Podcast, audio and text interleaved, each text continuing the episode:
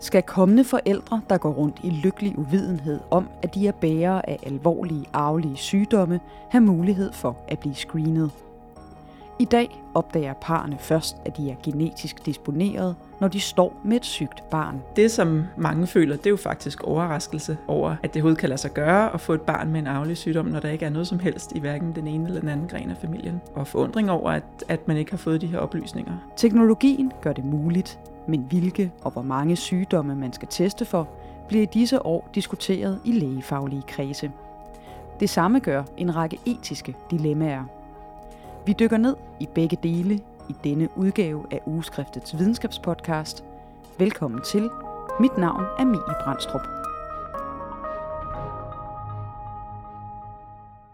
Det her emne er noget, der bliver diskuteret rigtig mange steder i verden. Det starter egentlig som sådan noget jo ofte starter med en, et teknologisk fremskridt, altså simpelthen der, har, der begynder at være muligheder for at lave en genetisk undersøgelse for den her type aflige sygdomme. Jeg hedder Laura Sønderberg Ros, og jeg er afdelingslæge på klinisk genetisk afdeling på Rigshospitalet, hvor vi sidder nu. I en ny statusartikel gennemgår Laura Sønderberg Ros og resten af hendes forskergruppe nogle af de spørgsmål om genetisk screening af kommende forældre, der bliver diskuteret både internationalt og i Danmark. Så vi er simpelthen blevet nysgerrige på, jamen er det her noget, som vil være en mulighed i Danmark og en interesse for at gøre det, og hvordan skulle sådan noget tilrettelægges, hvis det var, ikke? I dag kan par blive testet for konkrete arvelige sygdomme, hvis de ved, at de kan være disponeret. Men mange af de par, der kommer i klinikken, er forældre til syge børn. De vidste ikke, at de bar på syge gener, og sidder ofte med en forundring og en tristhed over, at det ikke blev opdaget før eller under graviditeten. De har fået et barn med en eller anden arvelig sygdom, og man sidder og forklarer, hvordan det her blev nedarvet, og det går så op for parerne, at det her er faktisk noget, man kunne have forudset ved at undersøge forældrene selv. Og mange af dem stiller så spørgsmålet i forundring, som, hvorfor er det, vi gør det her nu? Nu har vi fået vores barn, der har en sygdom. Hvorfor er det, vi ikke gjorde det her øh, for et år siden, så vi kunne være forberedt på denne her situation, eller, eller måske endda have undgået den? Risikoen er meget lille. For mange af de arvelige sygdomme kræver det, at begge forældre er bærere af den samme sygdom. Vi har alle sammen to kopier af alle vores gener eller arveanlæg. Den ene fra vores mor, og den anden fra vores far. Hvis du kun har en fejl på den ene kopi af dit gen, så øh, har du stadigvæk den anden og er fuldstændig sund og rask i forhold til den pågældende sygdom. Øhm, men hvis du så får børn sammen med en, der også er bærer den samme sygdom, og barnet får sygdomsgenet eller sygdomsanlægget både fra mor og far, og dermed kun har to syge, kan man sige, kopier af sit gen, så udvikler barnet sygdommen. Øhm, og de her sygdomme kommer typisk som lyn fra en klar hemmelig i en familie. Der er ikke nogen på den ene eller den anden side af familien, der, der har det, men, øh, men så kan det så forekomme lige pludselig flere gange i den samme søskende flok.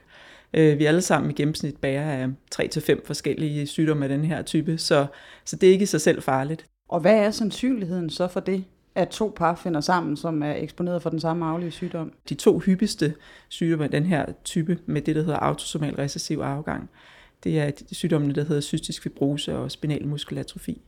Øh, og for hver af dem, der, der er det cirka øh, 3% i den danske befolkning, der er bærer af, af sygdommen. Hvis man, hvis man forholder sig til et panel, der består måske omkring de 100 hyppigste sygdomme, så er det omkring 1% af parerne, der vil være risikopar. Og de vil jo så have 25% risiko for reelt at få et barn med sygdommen. Så hvis man beregner det ud fra danske forhold, hvor der er ca. 61.000 fødsler, der vil det være omkring 100-180 børn om året, der bliver født med de her diagnoser, eller de her sygdomme, som kunne være fundet på forhånd ved hjælp af blodprøve på forældrene. Så man kan sige, ud af populationen er risikoen meget lille, men for det enkelte uheldige par er risikoen relativt høj. Ja, det er det ikke. Og det er selvfølgelig det, man hele tiden skal tænke på, at det er en stor gruppe, der hver især betaler en lille pris for, at meget, meget få kan få en, en stor gevinst eller en, en stor mulighed for at, at, at træffe en anden beslutning. Ikke? Og så øh, er der en, en undergruppe af de her arvelige sygdomme. Nu har vi talt om de autosomalt recessive, hvor begge forældre er bærer af, af en sygdom. Der findes også det, der hedder eksbundne eller kønsbundne sygdomme, hvor det er moren, der er rask bærer af en sygdom, men har risiko for at give det videre til drengebørn, der så kan blive syge af det. Og hvorfor er det det i den kobling? Altså, øh, mor har anlæg for en sygdom og giver det videre til drengebørn? Ja, det er sådan, at vi kvinder har to øh, kopier af vores X-kromosom, og, og hvis man som kvinde kun har en genetisk ændring på det ene, så har man stadigvæk det andet. Øh, og i mange tilfælde vil det betyde, at man er rask i forhold til den her sygdom. Øh, hvis man så giver det det X-kromosom videre med genændringen, og, og barnet er en dreng, så har drenge kun en enkelt kopi af det her X-kromosom, så, så de har ikke en ekstra, og vil dermed udvikle den her sygdom.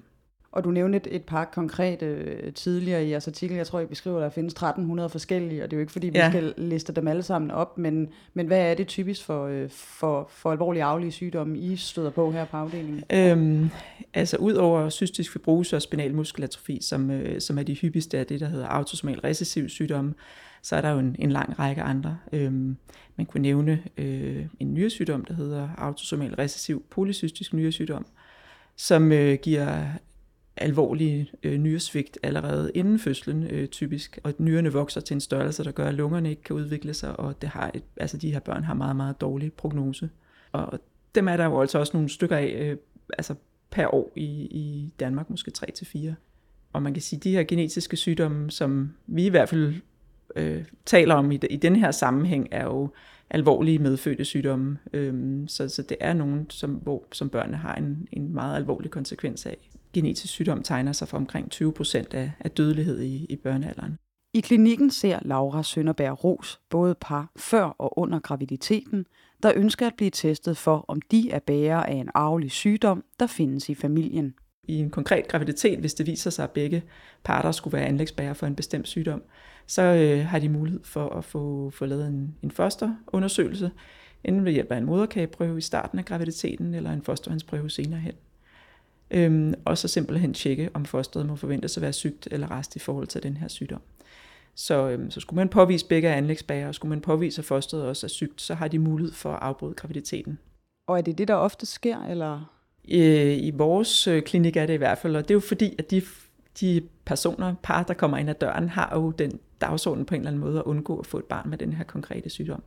Men selvfølgelig er der rigtig mange tilfælde, hvor det er et, en svær beslutning og et dilemma, og også mange, der egentlig kan være indstillet på, at de vil afbryde en graviditet og, og ombestemmer sig. Altså det er klart, men det kan ikke undgås. Man bliver knyttet til en graviditet øh, allerede der i starten, og, øh, og at det pludselig er mindre vigtigt øh, med den her bestemte arvelige sygdom. Og i forhold til de par, der så kommer ind inden en graviditet, fordi de ved, at der er øh, en, en risiko, øh, Øhm, hvad er det så for en proces, der, der starter der, hvis man ligesom kan se, okay, der er i hvert fald en, en relativt stor sandsynlighed for, at, at barnet kan, kan få den her aflige sygdom? Det er, er nogle samtaler, hvor man sidder og, og informerer parerne om, hvad muligheder har de, hvis de gerne vil undgå at få et barn med den her konkrete sygdom.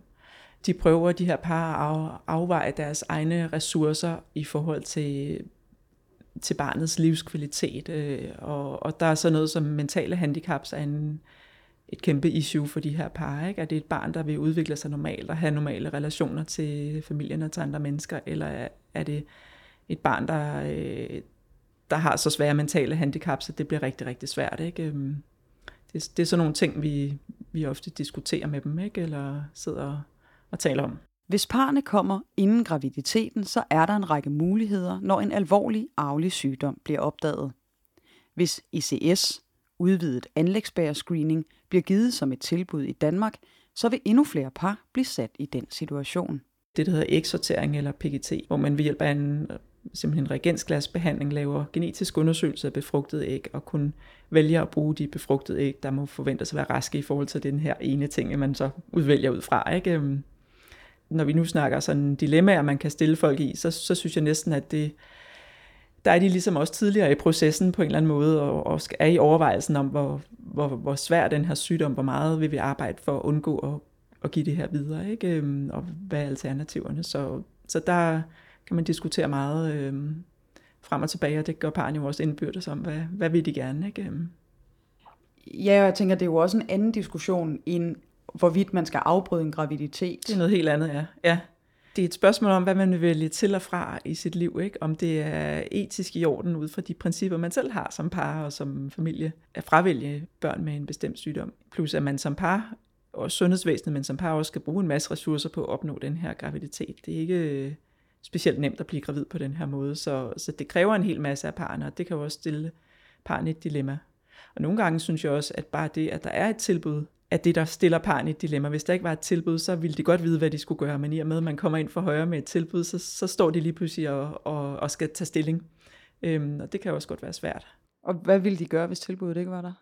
Jamen, så ville de enten tage chancen for barnet, øh, eller også så vil de få en moderkageprøve, men lidt afhængig af sygdomskarakter selvfølgelig.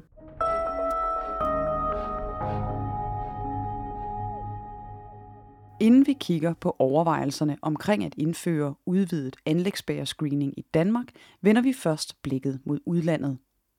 Debatten om screening har stået på i flere år, og i visse lande har man både anbefalinger og tilbud for de mest udbredte af de alvorlige arvelige sygdomme. Der er øh, en debat om, rundt omkring i Europa, hvis vi starter der, øh, om hvilke sygdomme skal, vil skulle inkluderes i sådan en screening.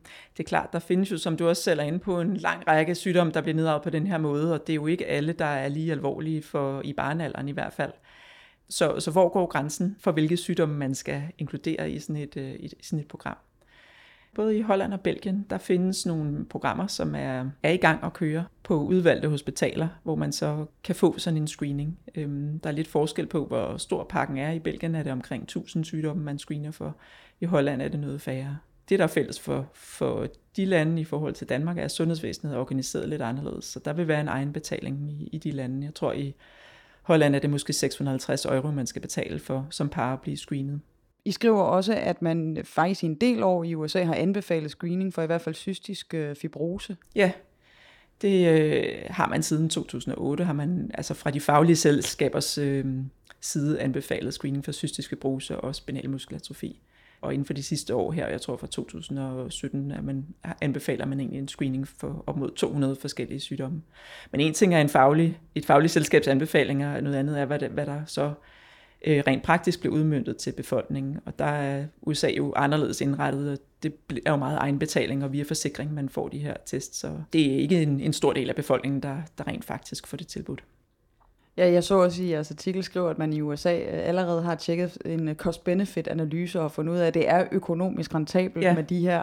Det, det er jo nok en lidt anden diskussion, end vi vil have i Danmark. Ja, det er det, og det er, øh, det er jo meget, meget følsomt emne at komme ind på, fordi man kan jo ikke sætte en, en pris på et menneskeliv på den måde. Omvendt er, man, er det måske også et aspekt, man er nødt til at tale om, hvis øh, sundhedsvæsenet skal bruge nogle ressourcer på en ny behandling eller et nyt tilbud, og forholde sig til, jamen, hvor meget koster det i forhold til, øh, hvis man ikke gjorde det. Via egenbetaling kan kommende forældre i blandt andet USA, Holland og Belgien blive genetisk screenet.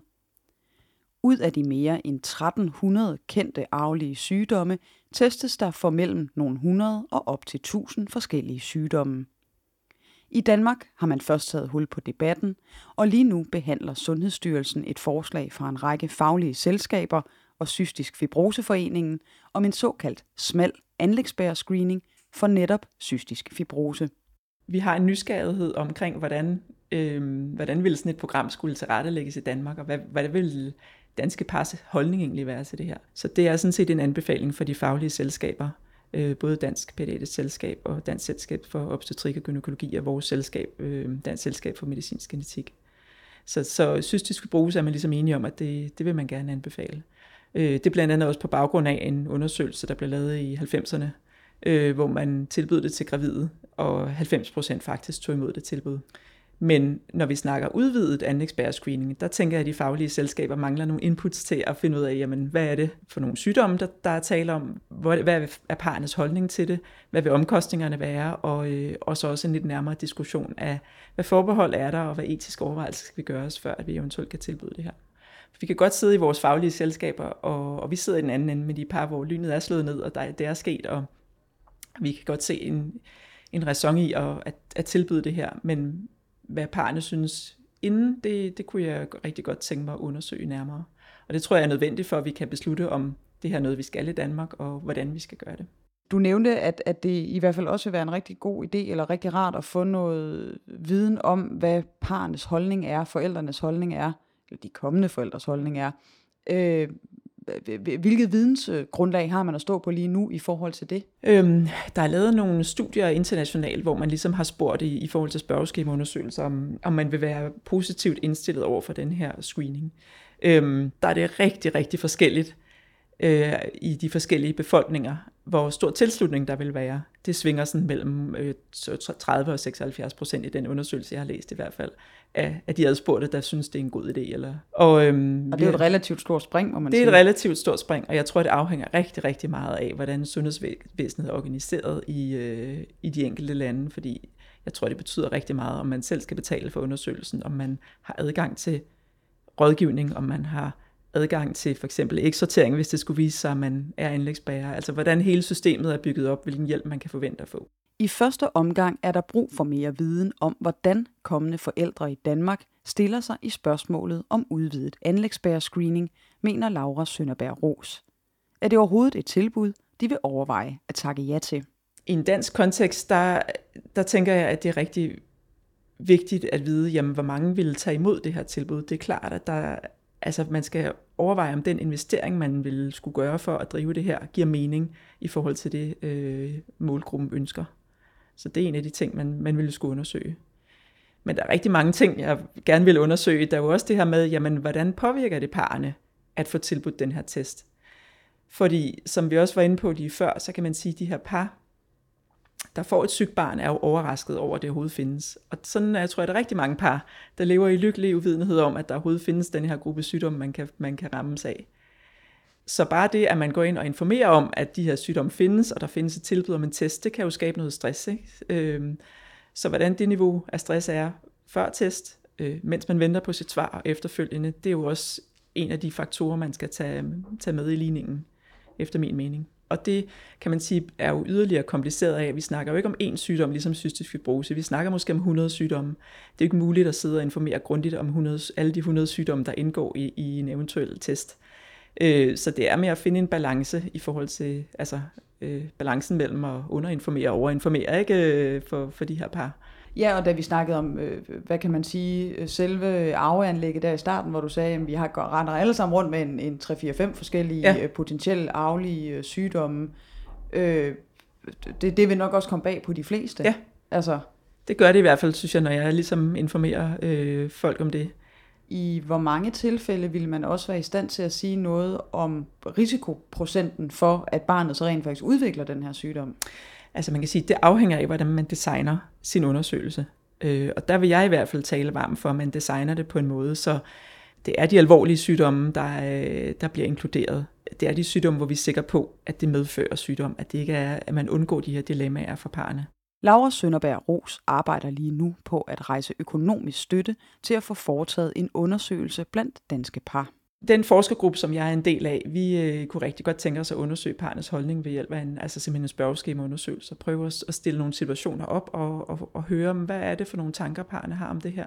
Hvad er deres forbehold, og hvad er deres begrundelse for at sige ja til en test eller nej til en test? Og hvad er deres reaktion, når de hører, at, denne her, at de her gruppe, den her gruppe af sygdommen findes, og at de faktisk, kan man sige, er, er hyppigere end, end Down-syndrom? Ikke? Der kan man sige, der er jo cirka en ud af 600 foster, der har Down-syndrom, og og måske en ud af 400 fostre, som har en af de her sygdomme. Så det er faktisk mere hyppigt. Så, så hvad, hvad, hvad er tankerne for, for den målgruppe, man ville skulle øhm, tilrettelægge det her program for? Og du nævnte, at der findes nogle få undersøgelser, hvor man har været inde og kigge på nogle af de her ting. Hvad, hvad er argumenterne for og imod hos de kvinder, der er blevet spurgt? Øhm, argumenterne imod, det er jo øh, en, en frygt for at sygeliggøre reproduktionen, kan man sige. Ikke? At, at der er rigtig meget fokus på risiko og ting, der kan gå galt, og man ønsker egentlig måske bare at glæde sig og ikke fokusere så meget på, at, øh, at barnet kan være sygt med det ene og det andet. Argumenterne for at gøre det er jo, at, at øh, at man gerne vil være, være så sikker som muligt på at få et rask barn. Man vil reducere sin risiko. Jeg tror, parerne kan sagtens forstå, at man ikke kan beskytte sig mod hvad som helst, og barnet kan få ildmangel under fødslen, og der kan ske alt muligt, men, men de ting, man kan vide på forhånd, hvis man, altså, hvis man ved, hvor lynet slår ned, så gør man noget. Ikke? Og det, det tror jeg, at min fornemmelse i hvert fald i befolkningen, at de bliver mere og mere, de har et større og større ønske om at få så meget viden som muligt. Så er det ligesom øh, næste skridt øh, for, for dig eller for jer, det er at prøve at se, om, om det kan lade sig gøre at lave en, en undersøgelse af øh, opbakning, holdning, øh, tvivlsspørgsmål osv.? Ja, og i den proces også prøve at definere, jamen, hvad, var det for, hvad er det for en gruppe sygdomme, vi konkret taler om? Fordi nu bliver vi ved med at sige alvorlige aflige sygdomme, men altså ligesom forholde os til, jamen, præcis hvilke sygdomme skulle inkluderes, så kan man jo også bedre informere om det øhm, og, og vurdere, hvor, hvor, hvor stor hyppigheden af de her sygdomme, og hvor mange regner vi med, vil være risikopar. Og hvor mange vil det give mening at inkludere i sådan et screeningsprogram? Altså hvor mange sygdomme? Som sagt, så i Holland og Belgien har de relativt store grupper sygdomme. Jeg tænker, at vi begrænser os måske til, til en lidt mindre gruppe i Danmark. 100 øh, af de mest alvorlige og hyppige sygdomme kunne man godt forestille sig. Og jeg kan også huske, at vi snakkede sammen i telefonen øh, op til interviewet her, du nævnte, at det også var meget vigtigt for dig, det her med, at det ikke skulle udvikle sig til en diskussion omkring designerbabyer og, og hele den, sådan, det hele det aspekt af det, som nemt kommer ind over det. Øhm, at, at det er en, en argumentation, I tit bliver mødt med, når man diskuterer de her ting? Ja, det er det i høj grad. Øh, det er designer baby er et ord, der, der ofte kommer op, vil jeg sige. Øhm, og øhm, for mig at se, der betyder designer baby et, et tilvalg nogle bestemte egenskaber. Man ønsker at fremme nogle gode egenskaber hos sit barn, og det her er lidt det modsatte. Man ønsker at undgå at få et barn, der har en meget alvorlig sygdom, eventuelt dødelig sygdom. Der er jo mange etiske spørgsmål i det her. Ikke? Øhm, det jeg tænker i hvert fald meget på som etisk dilemma, det er det her ansvar. Øhm, hvis der er et, et tilbud tilgængeligt, så kan det være, at forældrene føler et ansvar for at få taget testen, og føler skyld over ikke at få taget en test, hvis de så viser sig at få et sygt barn senere. Men jeg synes, det skal balanceres mod det ansvar, jeg har som fagperson, at nu ved jeg, at der er en teknologisk mulighed, som øhm, kan identificere de her par. Vi, vi, kan, vi kan på forhånd vide, hvor lynet slår ned. Og har vi så ikke et ansvar for at, at gøre det? Øh, det er også øh, noget, jeg tænker meget over, fordi man træffer også et valg ved ikke at tilbyde noget og sige, det vil folk nok ikke, så det lukker vi bare ned for. Jamen man kan sige, det, det er jo lidt en gennemgående diskussion i, altså i alle mulige sammenhænge i forhold til den måde, vores teknologi udvikler sig på, at, at skal man bare fordi man kan. Ja, lige præcis. Og jeg synes, at vi som minimum skal tage stilling til, om det her er noget, vi skal gøre i Danmark, på et oplyst grundlag. Altså simpelthen finde ud af, jamen hvad vil, hvad er parnes holdning til det her? Hvad er de potentielle belastninger, de vil gennemleve øh, ved at blive testet, og står det mål med den, øh, hvad skal man sige, de valgmuligheder, de så får tilbudt, hvis det skulle vise sig, at, øh, at de er bære, at de er i risiko. De etiske dilemmaer er mange, og med en udvidelse af ECS vil endnu flere par blive sat i en yderst sårbar situation, hvis det enten før eller under graviditeten viser sig, at de er bærer af alvorlige arvelige sygdomme.